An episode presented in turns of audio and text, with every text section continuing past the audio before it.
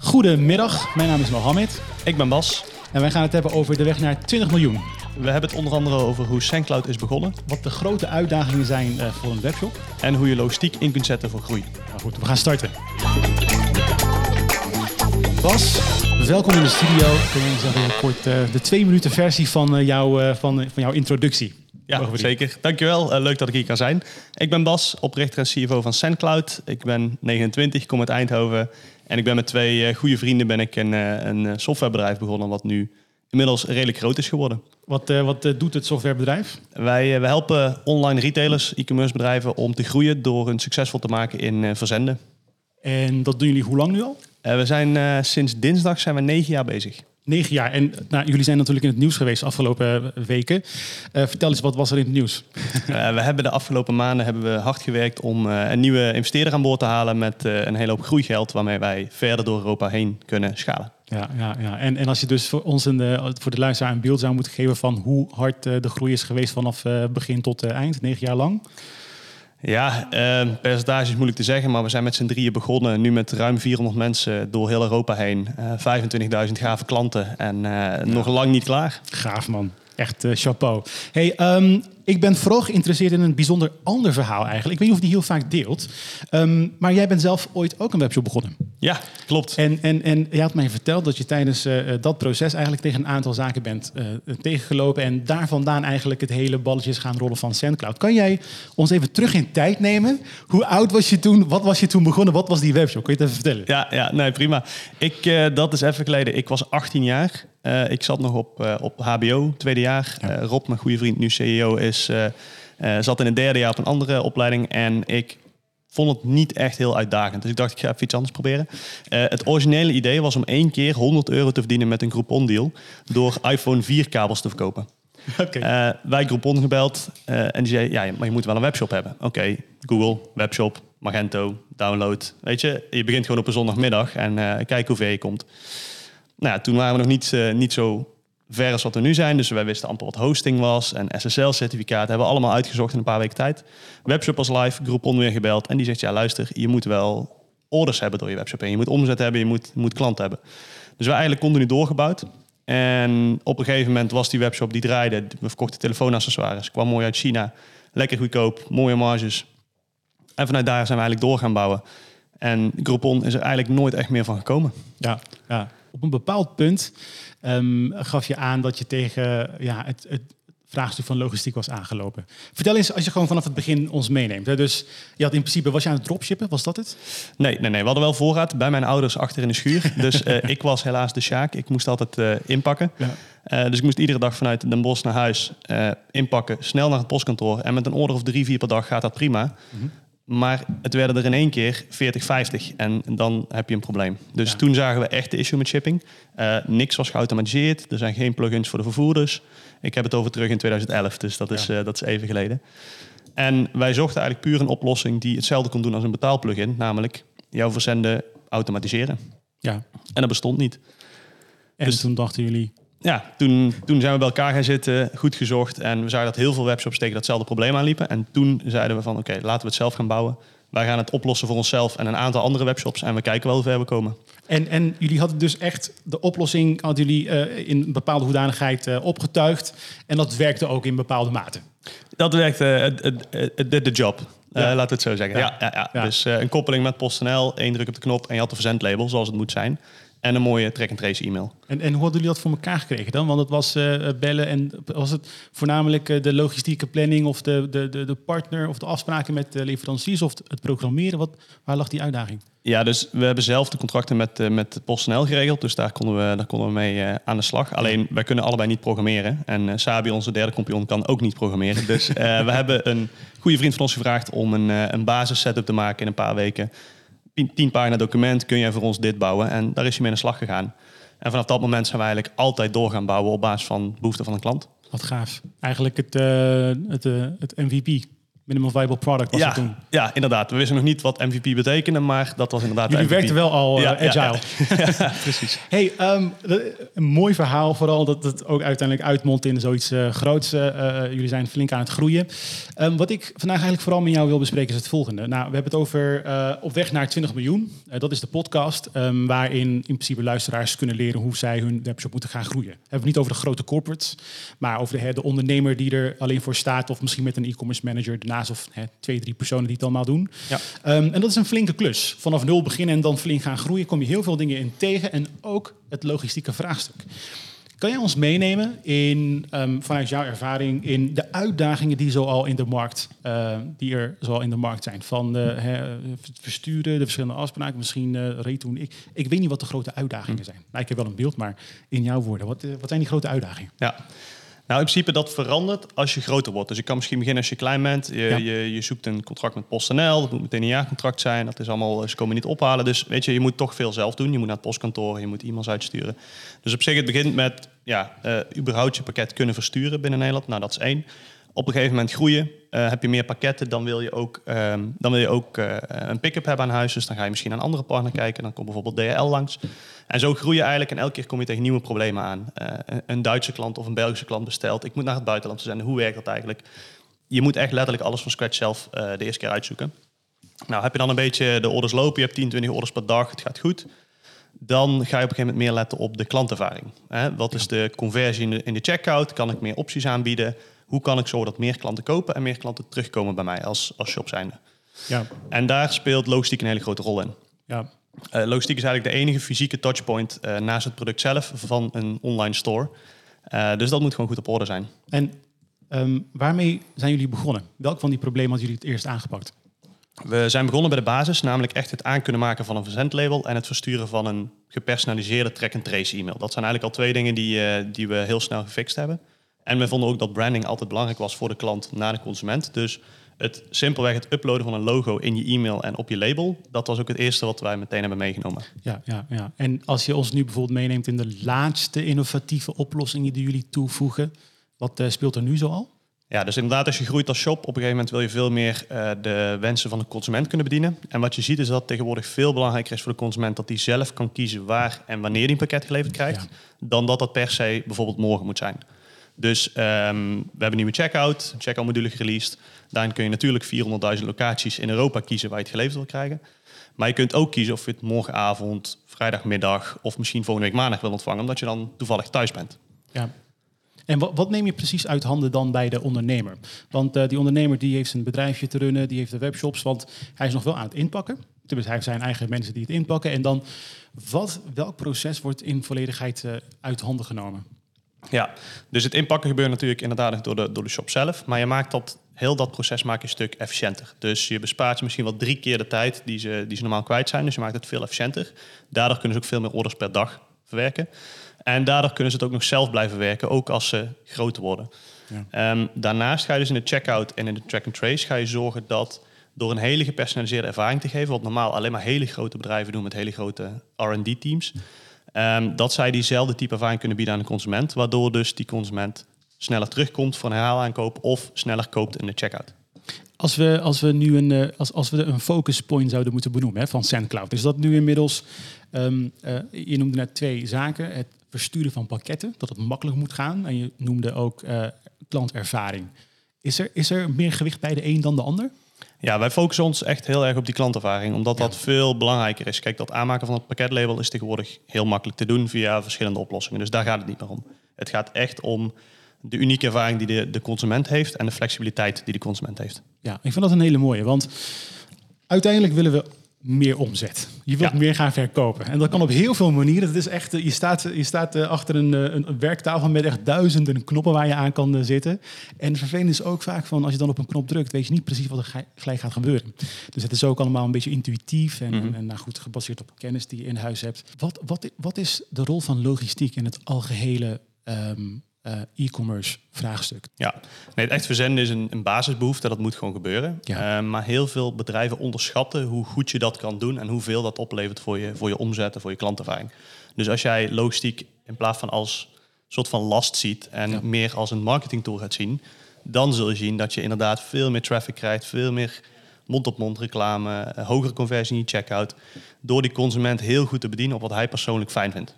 Ik vond het heel interessant. Het is eigenlijk het is, het is haast een marketing tool. Het is haast een marketing tool, ja, zeker. Meer en meer. Ik, uh, ik uh, ben uh, onlangs uh, uh, de term Wismo weer tegengekomen. Uh, where is my order? Ja, ja.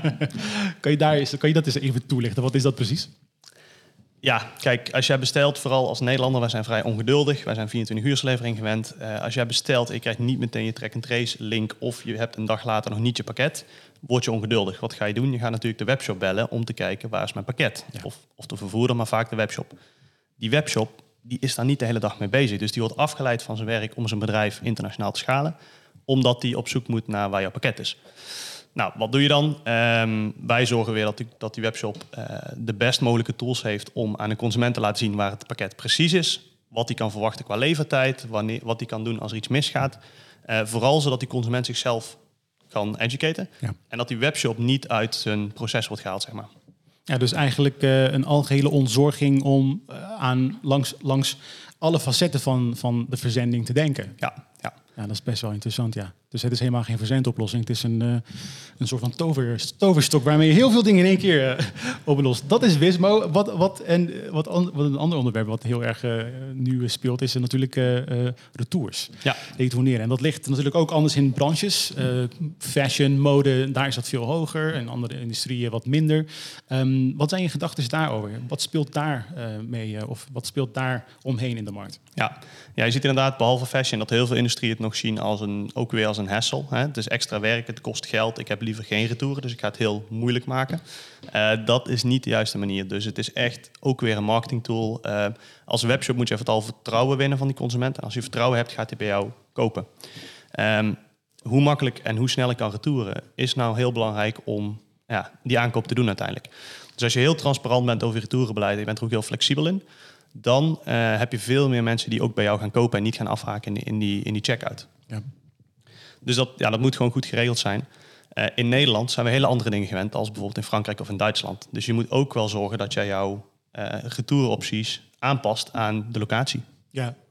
Hey, um, wat zijn andere kansen voor de ondernemer die uh, nu uh, bezig is met die e-commerce? Dus uh, al geheel binnen logistiek. De me- zijn de meeste mensen nu al, zijn de meeste ondernemers nu al aan het denken aan het logistieke vraagstuk in het kader van de klantervaring?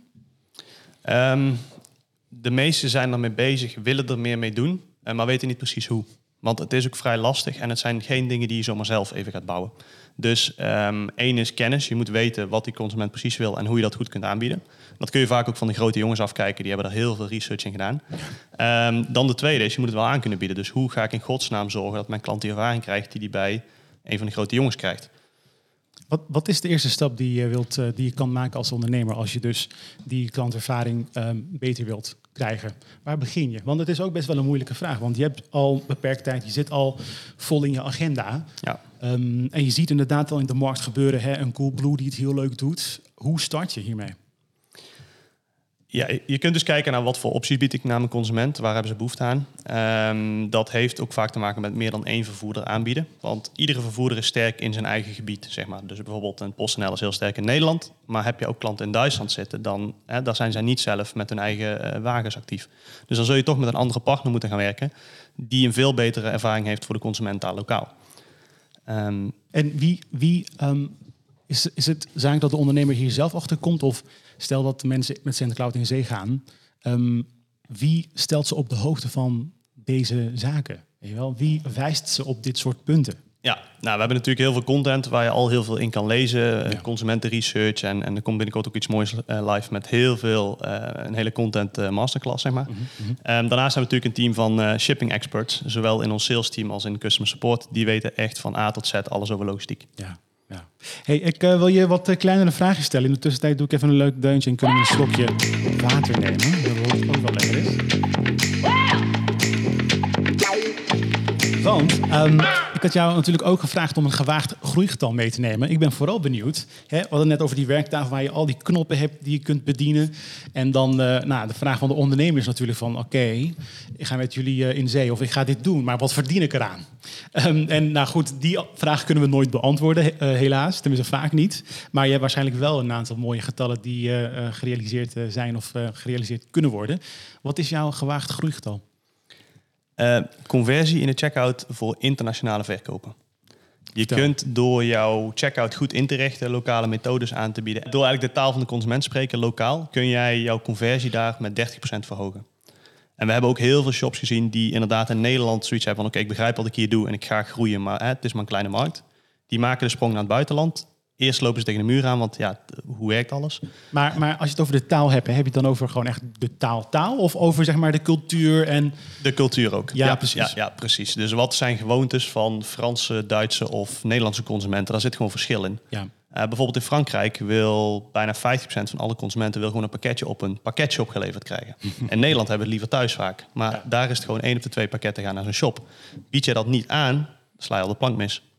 Ja, dus als mensen internationaal gaan, vergeten ze vaak om genoeg te begrijpen wat de consument nu echt belangrijk vindt. En dat is totaal anders dan wat de consument in Nederland belangrijk vindt. Wat is iets wat heel Nederlands is? Is er, heb, heb je iets waarvan je denkt, dit is echt Holland? Ja, het moet er morgen zijn. het, moet, het moet gewoon snel morgen geleverd zijn. En uh, het liefst ook gratis. Ja, maar dus de taal spreken van je consument uh, of ja, je klantensegment goed begrijpen. Daarmee zou je een uh, verhoging kunnen behalen van dertig procent, zeg je.